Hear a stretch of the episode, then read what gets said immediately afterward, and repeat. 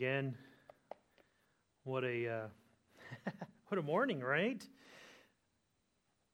Well, we are uh, slaves to technology in a lot of ways, and we're uh, we're thankful for the opportunity the Lord's given us to to worship with you this morning, and um, pray that you were able to rejoin us with the live stream. Sorry about the technical difficulties, and we you deal with what you have. But as of next week, we will have uh, a lot of you, if not most of you, in person, and so we look forward to that, and uh, we'll still be live streaming, so we'll still working through technical issues with that, but God God bless you for uh, staying with us. We are dealing with, and as James continues to deal with, we are dealing with the end of this section. Now, James has been dealing with the topic of worldliness. Now, that topic really started in James chapter three, verse thirteen, and it continues onward to verse ten of chapter four. It's one large section. And James has even asked the rhetorical question at the end, and several rhetorical questions at the end of chapter three, well, excuse me, in the middle of chapter three, verses eleven and twelve. He, he speaks about and he asks about, does a fountain send forth the same water? Or can a fig tree produce a different fruit, or an olive tree produce a different fruit? He's talking about the human heart. And he's basically saying that can, can, a, can a, a certain object in nature produce something different than what it was intended?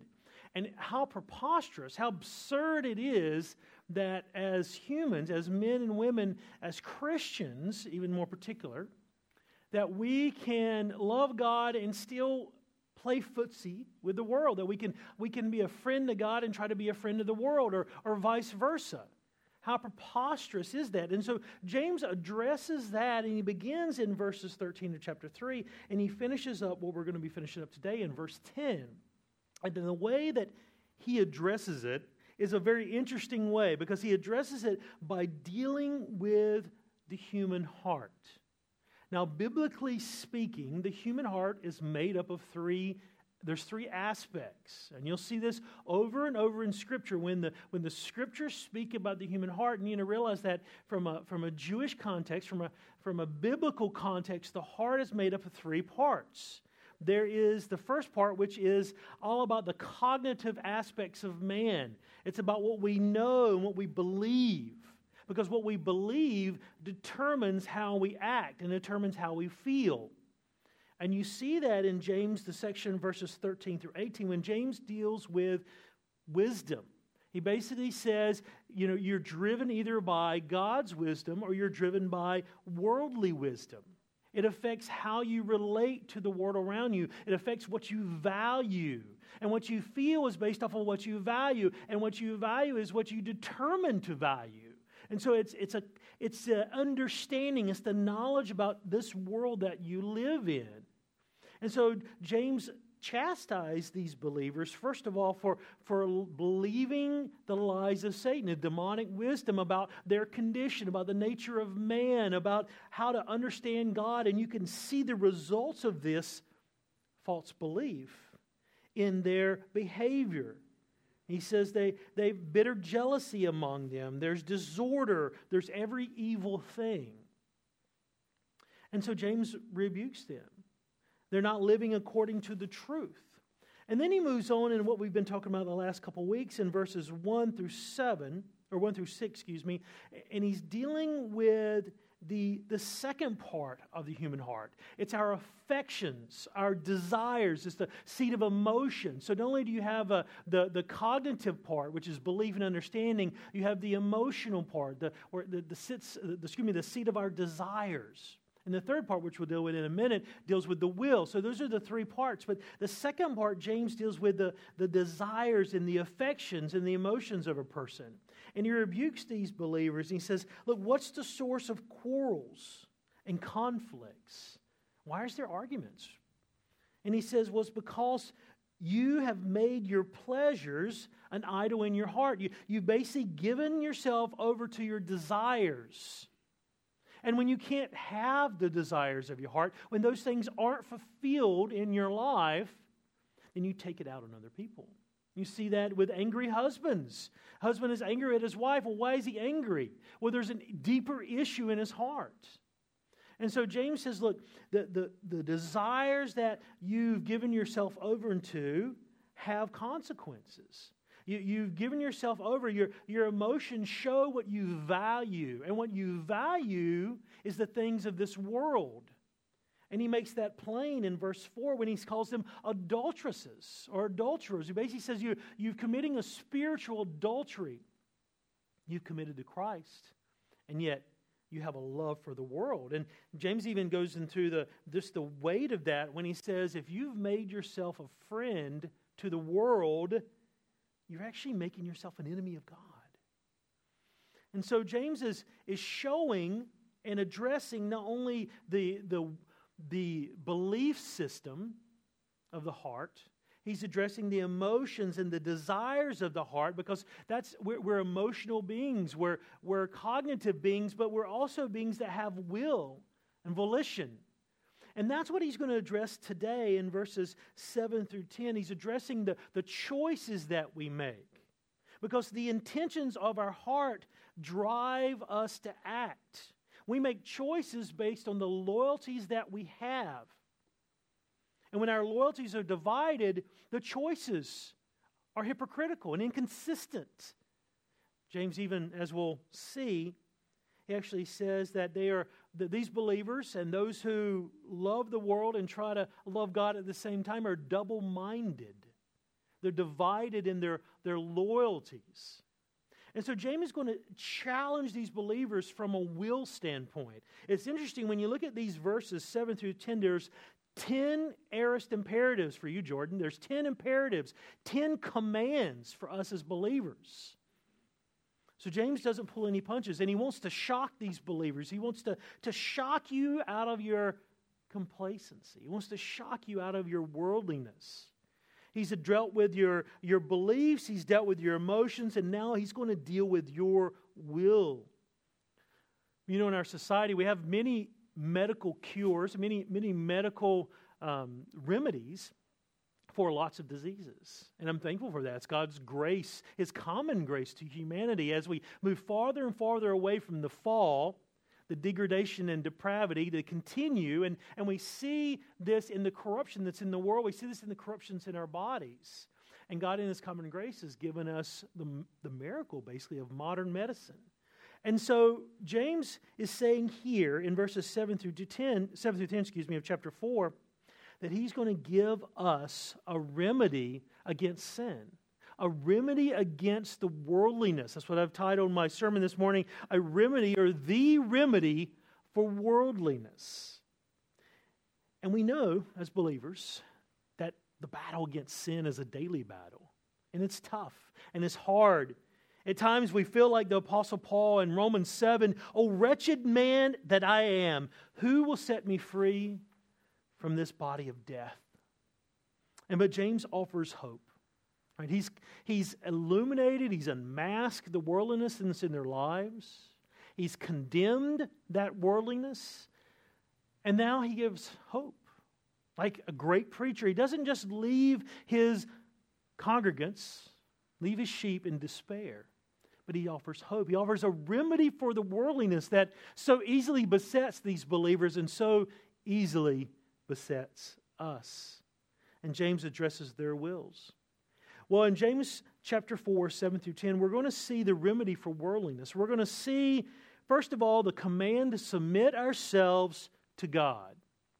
Then we're going to see what submission looks like in your life. And then he's going to end with a very similar command. He's going to command you to humble yourself before God. So let's go ahead and look at the text, and then we'll dig in this morning. Chapter four, verse seven. Submit yourselves, so excuse me, submit therefore to God. Resist the devil and he will flee from you. Draw near to God and he will draw near to you. Cleanse your hands, you sinners, and purify your hearts, you double-minded. Be miserable and mourn and weep, and let your laughter be turned into mourning and your joy to gloom. Humble yourselves in the presence of the Lord and he will exalt you. So first of all, James gives us the command to submit ourselves to God. This is the remedy for sin. This is the remedy for worldliness. And in the context, he has just said in verse six that God is opposed to the proud and gives grace to the humble. He's quoting Proverbs three thirty-four. Now, in this context, he says that God gives grace to the humble person. In order to receive that grace, there must be a personal and humble response to who God is. And so when you think about submission, what is submission? Right? We don't really use that term very often in our society today. Well, submission means to willingly place yourself another, under another's authority. It's uh, as used in a military term of a, of a soldier placing himself under the authority of his captain. Not because he has to, because he desires to. And James is calling believers to recognize God's rightful authority and sovereignty over your life. It's a voluntary subordination to God's will, rejection of your own. God does not want forced obedience. He wants willful submission. And so, for James's perspective, and it ties into verse six, it's hard for the proud person to submit. The person that is self-reliant and thinks they are self-sufficient and, and has to be in control of everything, they don't want to release that control, even though that control is an illusion. They don't want to release that control and rely on the Lord and submit to the Lord. And without submission, there's going to be no grace because God opposes, He resists, He's an antagonist to the proud. And brethren, submission to the Lord is essential in your fight against sin and worldliness. You know, it's a commitment. It's a commitment that you made. When you believed in Jesus Christ and you became one of His disciples, you accepted Him as Lord and Savior. It's a commitment to obey Him and follow Him the rest of your life. You need to count the cost. That's why Jesus, when he in his evangelism, he challenged those that would come to him to count the cost. Matthew sixteen twenty-four, if anyone wishes to come after me, he must deny himself, take up his cross, and follow me. See, submission is, is, not, is not something that we can just push aside. Right? It's required. It's not conditional. John fourteen twenty-one, whoever has my commandments and keeps them, it is he who loves me. Now, one thing about submission is understanding that God's will is good for you, because that's what you really comes down to when you when you're struggling with sin and you're struggling with trials and temptations. You have to believe that God is good and that His will for your life is good. You've got to believe that all good things come from John. James has already said this in James chapter one, verse seventeen. You have to believe that, that God works all things for your good. We, we often quote that verse in Romans eight twenty-eight, but, but that ultimate good is your sanctification.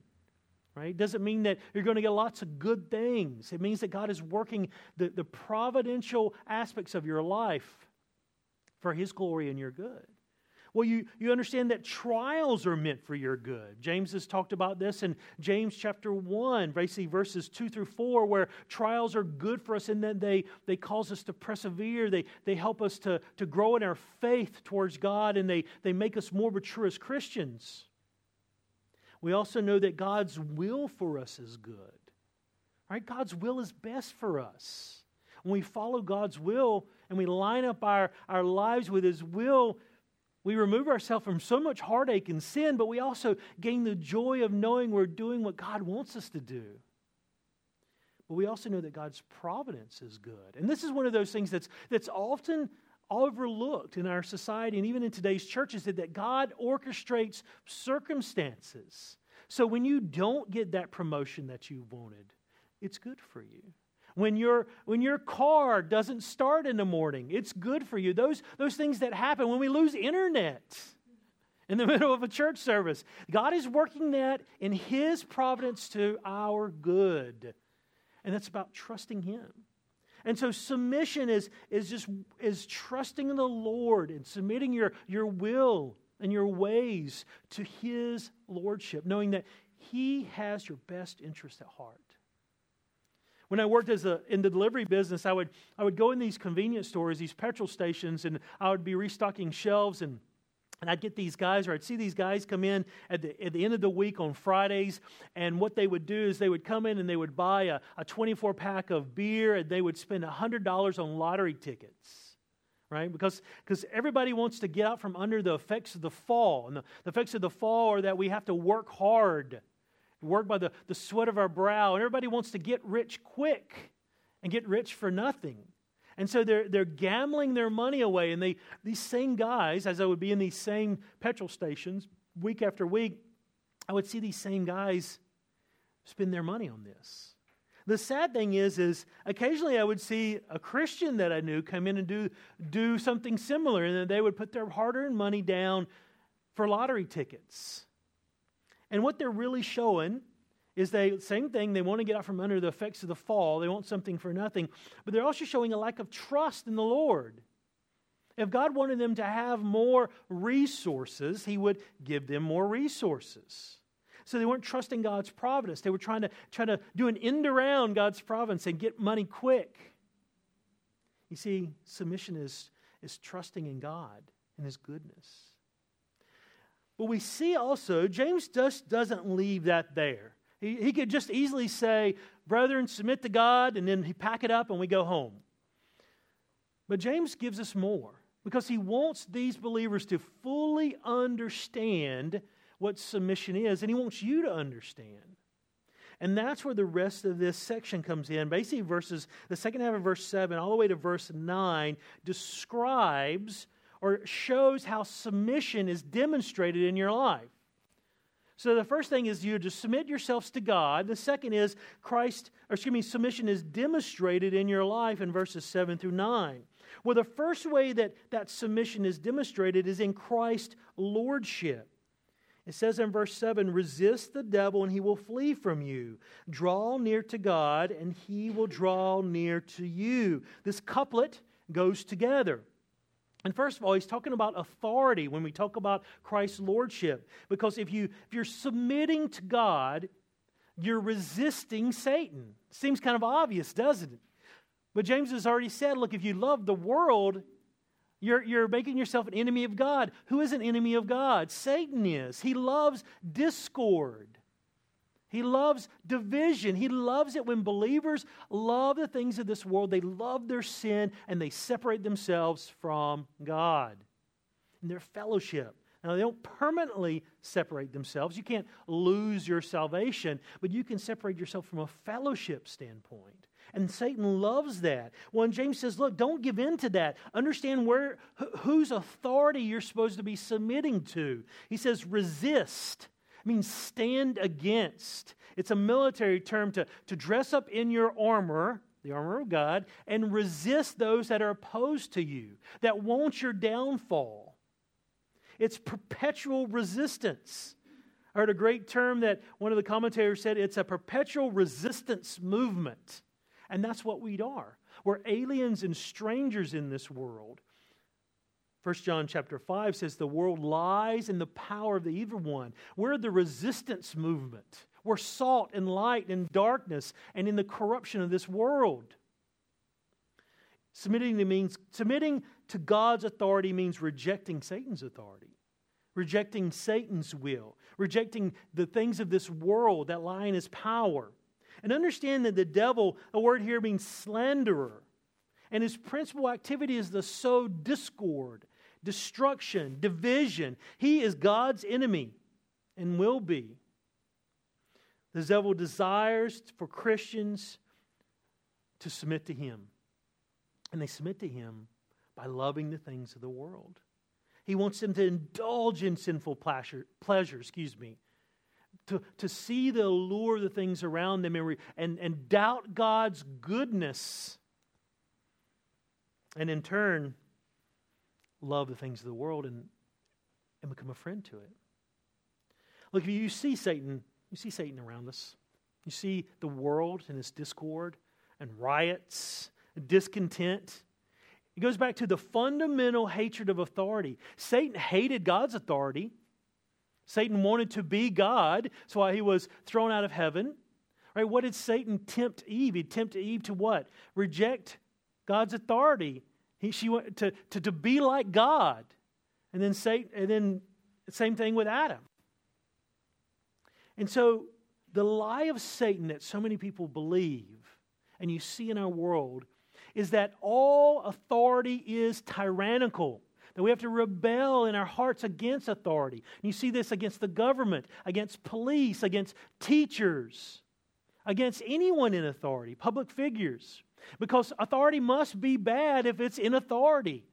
But God has given authority figures in our life. He teaches us literal submission by putting people in our lives that we have to obey, we have to listen to. Bosses, government, police. And there's consequences if you don't. Because the, the basic premise is if you can't submit to those that you can see, then how are you going to submit to God who you can't see? And so don't believe Satan's lie, brethren. If you won't accept Christ's lordship, you won't accept his authority and will, then you're exercising your own authority, you're exercising your own standard, you're living by your own prideful will, and you're aligning yourself up with Satan. How strong is that? Satan desires what he wants. He wants discord and division. And by the way, you can't serve two masters. You'll love one and you'll hate the other. You can't be a friend of the world and a friend of God. They're diametrically opposed to one another. So in that authority, he, it says, well, if you resist Satan, James actually says something wonderful here. He says, if you resist, as you're submitting to God, you're resisting the devil, actively resisting the things of this world, and what happens? Satan will flee from you. So successful resistance is possible. Indecision and doubt don't work against temptation, satanic opposition. It's a firm confidence, faith in God's promises, and trust in the Holy Spirit's work to repel the devil. You see, Satan can't lead you to sin without the consent of your will. The whole thing, the devil made me do it, is not true. You did it. You chose to sin. You chose to go after the things of the, of, of the world. It was your will that lined up with your desires. And so a will that is submissive to the Holy Spirit's leading and control can stand victorious against the schemes of Satan. And that's where Paul has the, the elaborate picture of the armor of God in Ephesians chapter six. If you will, turn with me to Ephesians chapter six really quick, and you'll see this armor. Ephesians chapter six, verse thirteen. Paul says, therefore, take up the full armor of God so that you will be able to resist in the evil day and having done everything to stand firm. Verse fourteen, stand firm, therefore, having girded your loins with truth and having put on the breastplate of righteousness and having shod your feet with the preparation of the gospel of peace. In addition to all, taking up the shield of faith, which would you will be able to extinguish all the flaming arrows of the evil one, and take up the helmet of salvation and the sword of the Spirit, which is the word of God. So all of these things, this is the, the believer you're fully standing against the schemes of Satan as you're submitting to Jesus Christ. You see, when you when you submit to Christ and his, you're submitting to his lordship, you're resisting all challenges to his will and his authority. You've committed yourself. You've committed yourself to be Christ's disciple. And now to go back to worldly living is to be a friend of the world, and to line yourself up with Satan. You must submit yourself. You must demonstrate, excuse me, your submission by having Christ as Lord of your life. But not only is there the, the authority aspect of submission, this authority aspect of Christ's lordship, but there's also the fellowship, the sweet communion that we have. Look, James continues and he says, draw near to God in verse eight, and he will draw near to you. What a great, great promise. God, well, first of all, it indicates there's a separation, right? We're, we're separated from God by our sin. And James is saying, look, you must return to God. You resist Satan. You submit to God's authority. And an aspect of submitting to God's authority is you get God. You get Him as a, as a friend, as in fellowship with Him. He's saying draw near, approach. It's used of the priests in the temple who are, who are able to come to God as acceptable worshipers. We, we gain communion. We're, communi- we're communing with the Lord. We're in, we're in deep fellowship with Him. You know, it's a longing. A longing to be in the closest possible fellowship with our Lord Jesus Christ. Because of His love for us, we love Him. We're thankful. We're thankful that we don't face eternity in, in with God's wrath being poured upon us in the lake of fire forever. We have, we have an eternity with Jesus Christ. James is saying, look, resist Satan and, and draw near to God. Seek restoration to fellowship that has been broken by sin and worldliness. And how, how sweet is this? If we draw near to God, He will draw near to you. Right? You're assured of a favorable response by God. If you approach Him in submission and humility, right, you will get what you're seeking. Jeremiah twenty-nine thirteen. Now, this is in reference to the Israelites when they are to be restored from captivity, but the, the concept is repeated in the New Testament. In Jeremiah twenty-nine thirteen, you will seek me and find me when you seek me with all your heart. You think about God drawing near to us. What a, what a wonderful thought that is. And this is the first way that submission is demonstrated. It's demonstrated in Christ's lordship, which is about authority, and it's about communion. Resisting the devil and his temptations is one aspect, and then drawing near to, to God is the other. I mean, one of the reasons that, that Satan flees from you is, is not because you're wonderful and you're powerful and you're, you're great and you're strong. It's because you have the Holy Spirit indwelling you. He's, he's not looking and fleeing from you in particular. He's fleeing from the presence of God in your life. And they go together. That's submitting to God. It's Christ being Lord of your life in everything.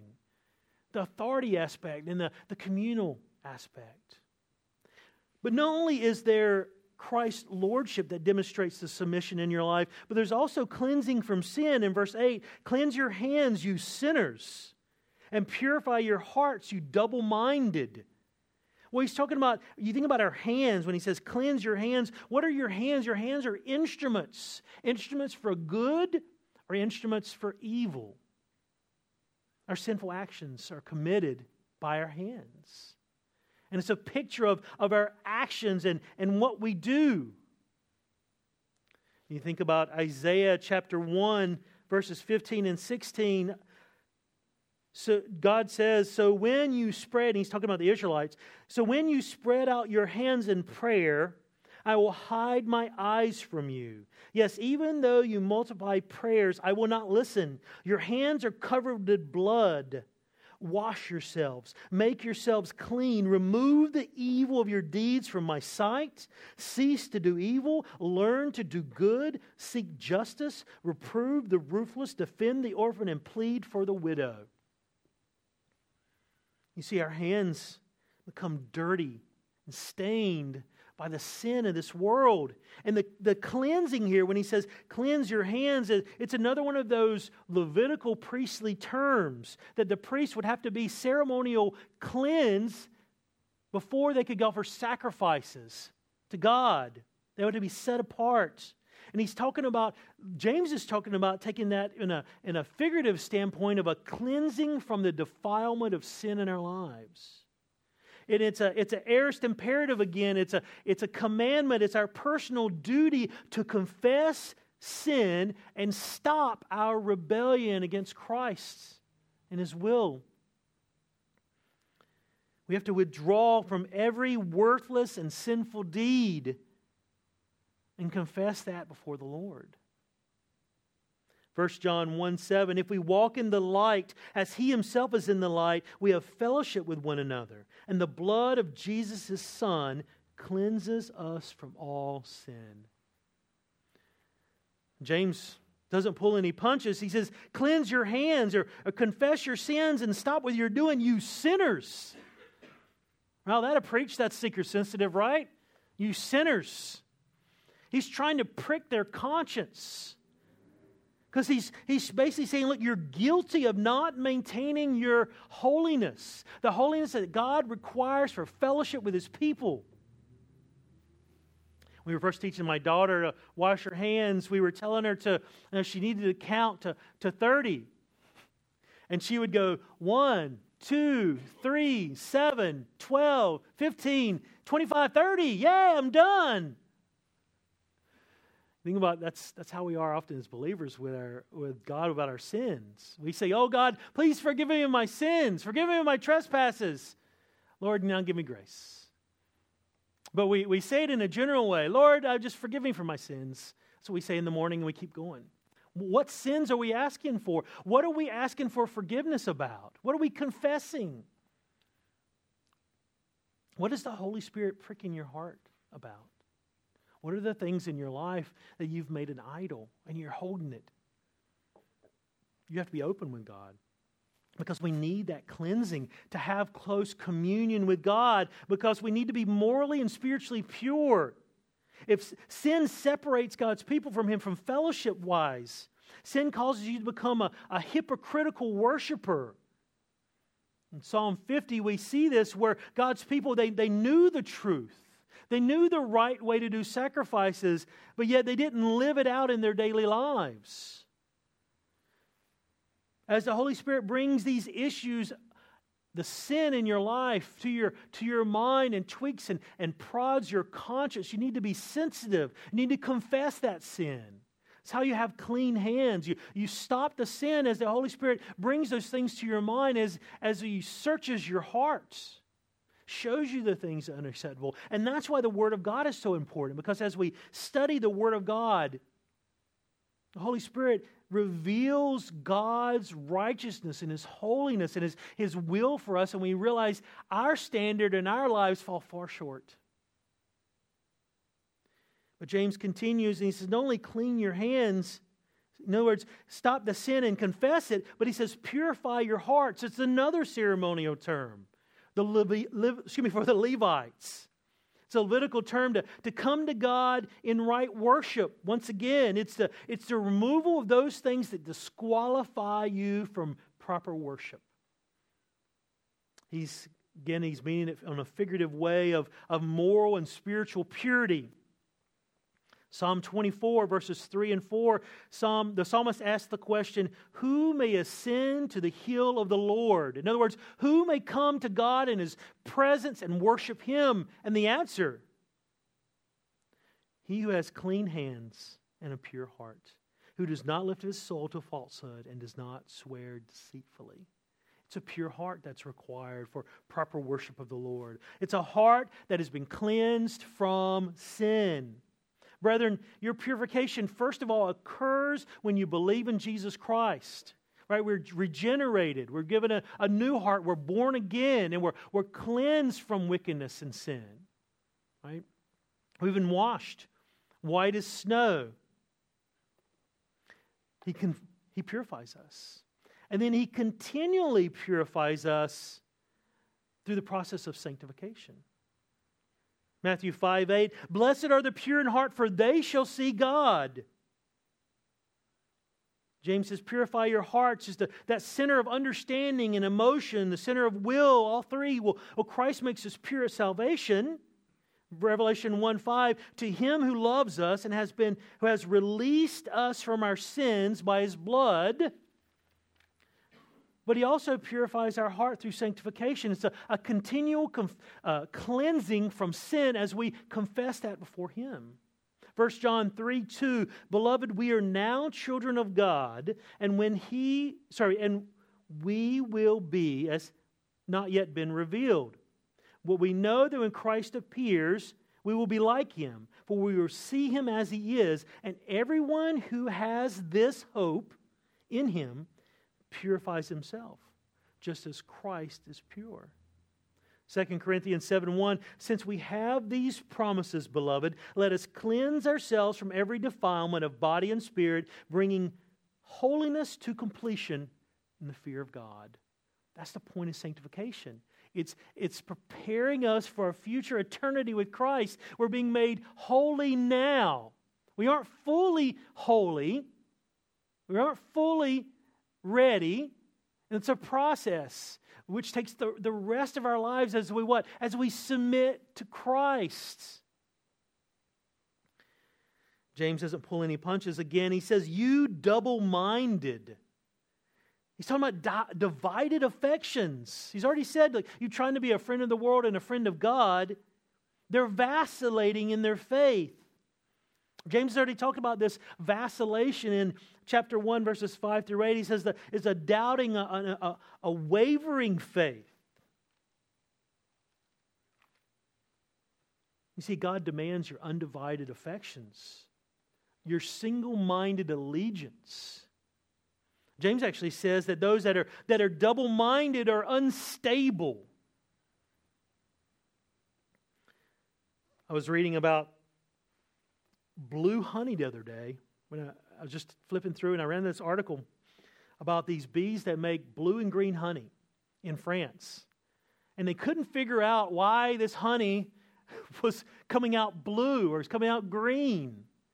And they, they did a little bit of research, and they, they, they traced the bees' path back to the source where they were getting the, the, the source of the, the pollen, the source of the, the sucrose, to try to figure out, well, where is this, well, what's going on? Well, why is this honey blue? Why is this honey green? And they traced the source back to an M and M factory.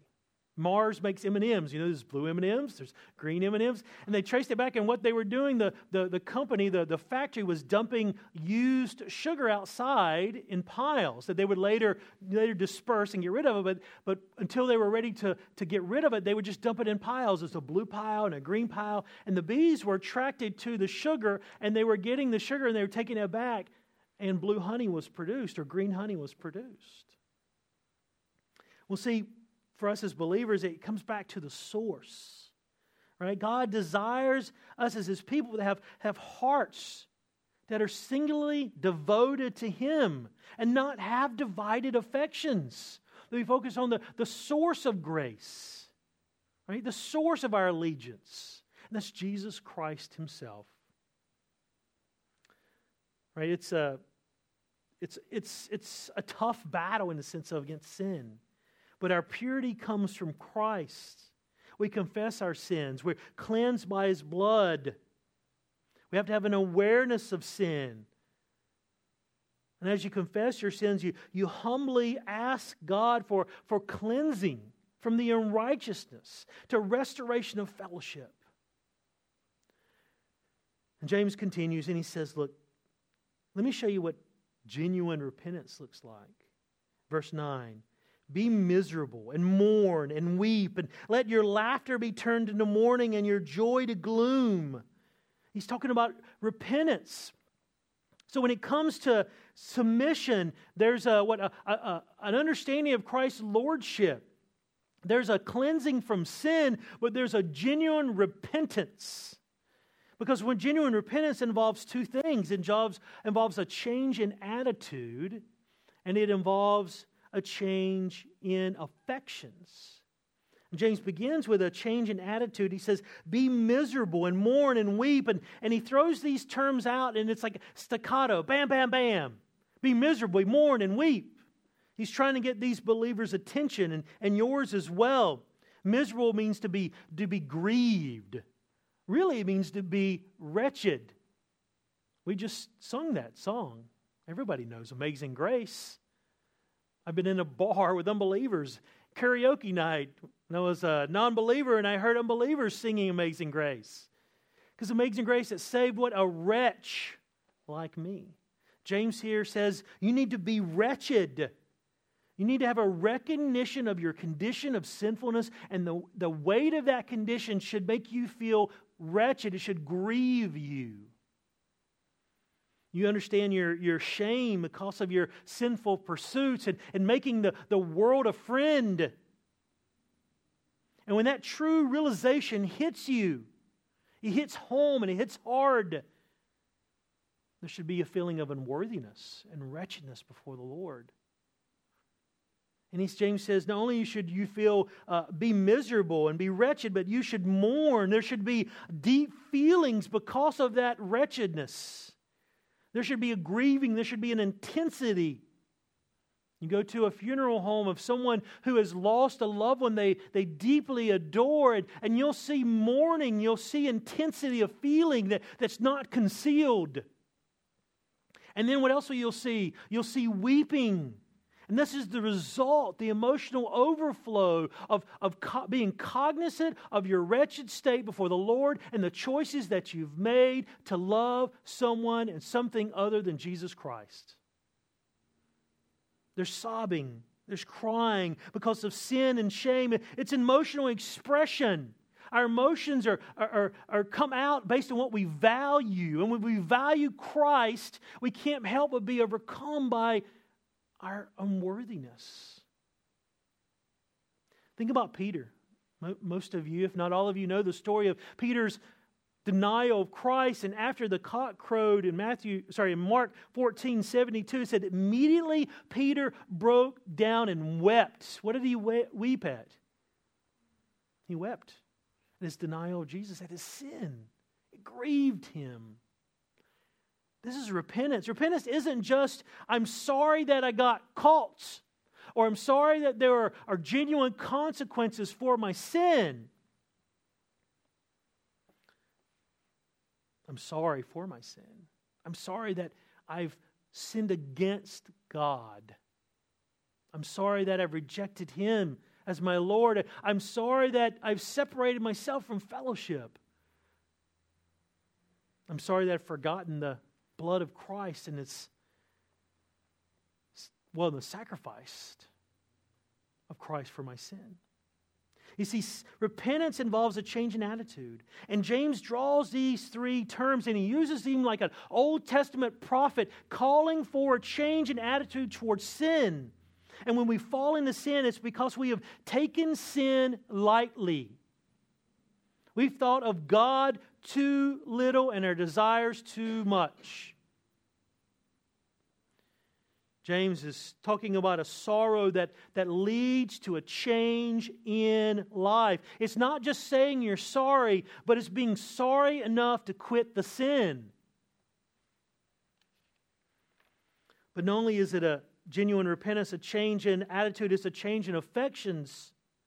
James says in verse nine, and let your laughter be turned to gloom, and your mourning, sorry, gloom, let your laughter be turned into mourning, and your joy to gloom. So your emotions show what you value, and this laughter, this is an unseemly, loud, boisterous, pleasure-seeking joy and laughter. You've all heard it. I hear it around my home once every couple weeks, the neighbors that are laughing and boisterous because they, they've had too much to drink and the party goes on past midnight. These are the type of people that they laugh. They don't take things seriously. Definitely not sin and definitely not the judgment that's coming because of sin. It's a, it's a carefree attitude that, that loves to be happy and, and seeks happiness at the cost of everything. It has that attitude that that that's actually one of those attitudes that spin around, and we, we use this term, and it's even quoted in Isaiah, eat, drink, and be merry, for tomorrow we die. How many times have you heard that, that expression or hear parts of that, eat, drink, and be merry? James says, look, stop laughing. Sin is serious. You need to be mourning over your sin.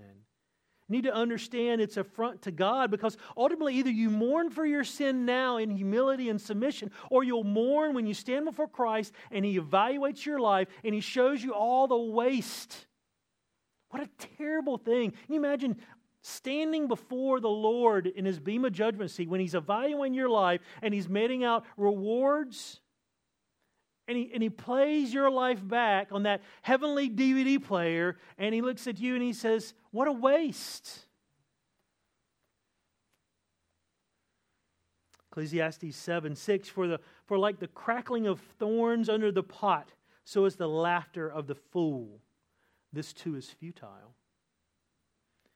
But James says, let your laughter be turned.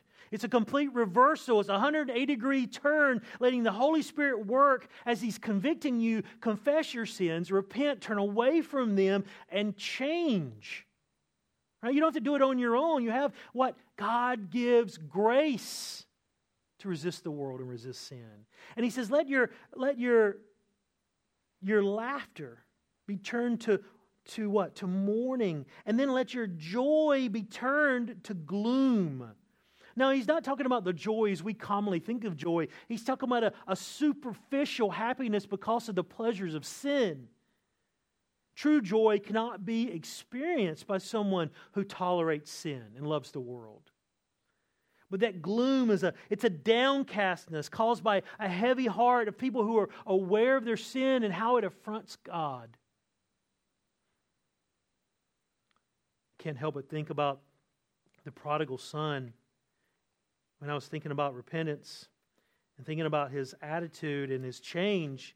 When you think about the, the prodigal son, he, he came to his, his senses, and he says, verse seventeen of Luke fifteen, how many of my father's hired men have more than enough bread, and I am dying with hunger? I will get up and go to my father, and I will say to him, Father, I have sinned against heaven, and in your sight, I am no longer worthy to be called your son. Make me as one of your hired men.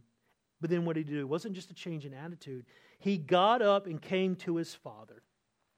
It's repentance.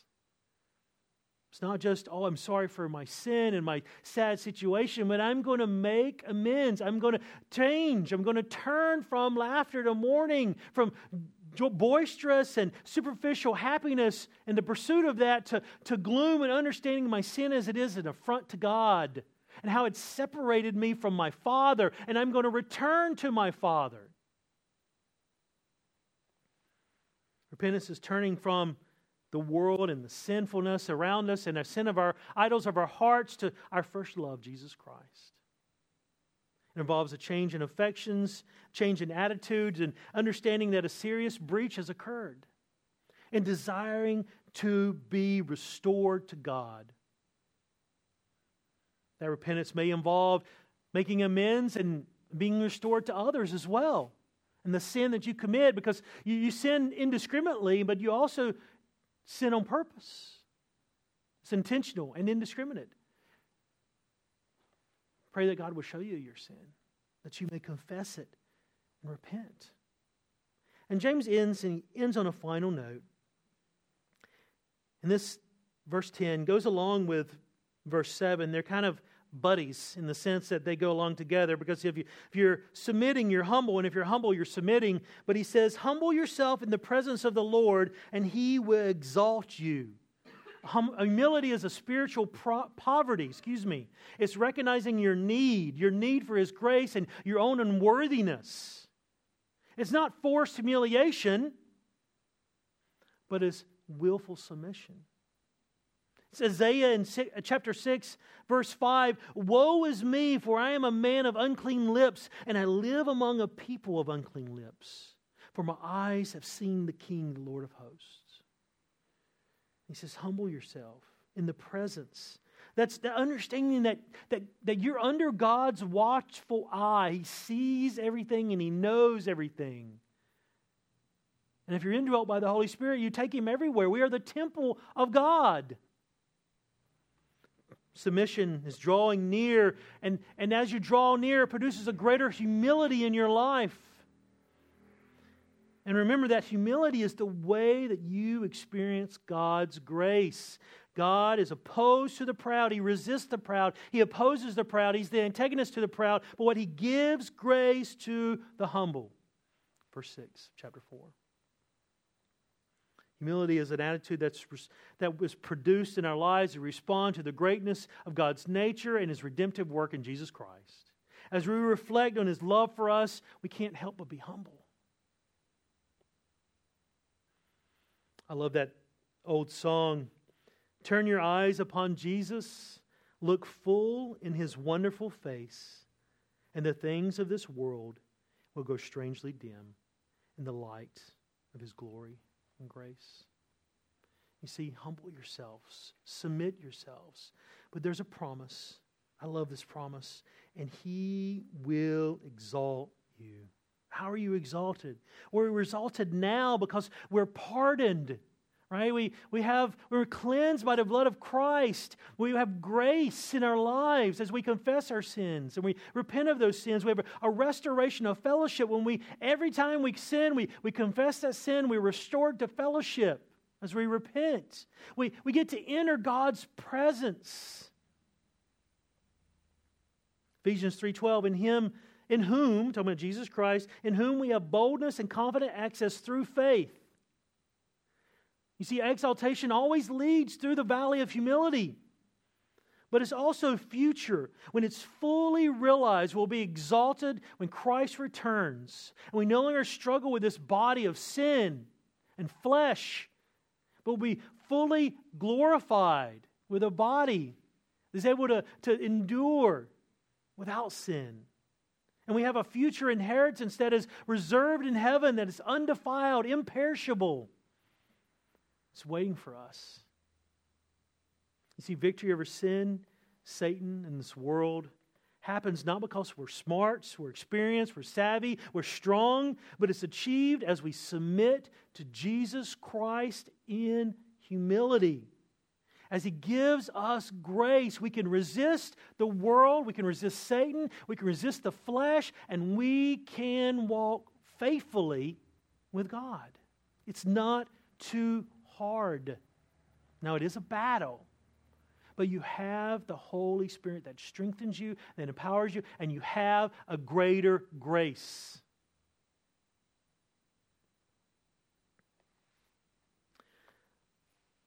I was reading the other day about the German battleship Bismarck. And you know how they destroyed the German battleship Bismarck? I don't know if you know the story. It destroyed the, the battlecruiser Hood during World War Two. But they, the British sent some old World War Two seaplanes, biplanes with torpedoes. And these antiquated planes dropped torpedoes. And one of the torpedoes in, in God's providence hit the rudder of this, this great ship. And it destroyed the rudder, and the rudder was stuck, and the ship was only able to, to, to just sail in circles.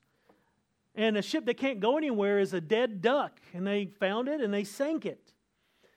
Well, for so many of us as Christians, we live our lives just, just going in circles. And by our sin, we, we deny the advancement of our sanctification. We refuse to deal with our sin where it is. We refuse to, to deal with the idols in the heart, and we're just circling. We're not heading anywhere. But James gives you the means, the, the understanding, the, the remedy for sin and worldliness. James says, submit to God. Right? Understand that he's your Lord, he's your authority, and he wants to be close to you, draw near to him. So submit to him, and then as you're submitting to him, there's going to be confession of sin. There's going to be repentance. And that in turn will lead to greater humility. And God gives grace to the humble. He gives a greater grace, a grace that allows you to resist sin, resist the world, resist Satan. Let's pray. Heavenly Father, we, we thank you for your grace. We thank you for your word. What a challenge it is. Lord, search our hearts, Holy Spirit. Show us the things in our lives that are unacceptable to you, the secret sins. Use others in our lives to hold us accountable, to help, help us see the sin that we're even blind towards, so that we may be, be willing to have clean hands, to confess that sin, to repent of that sin, so that we may continue in our fellowship with you, unstained by this world. Lord, how often we struggle against the flesh, and we long for the day when there will be no struggle. We pray, oh, Jesus, come. Free us from this body of sin and body of death. We thank you for the salvation, for the purity you brought in our hearts through your sacrifice, O Jesus Christ. We thank you that we can be cleansed continually through that blood as we're submissive and as we're humble. Help us to love you continually, to reject this world, reject those things that entice us and allure us. Help us to walk with you. Give us grace. And pray this in Jesus' name. Amen.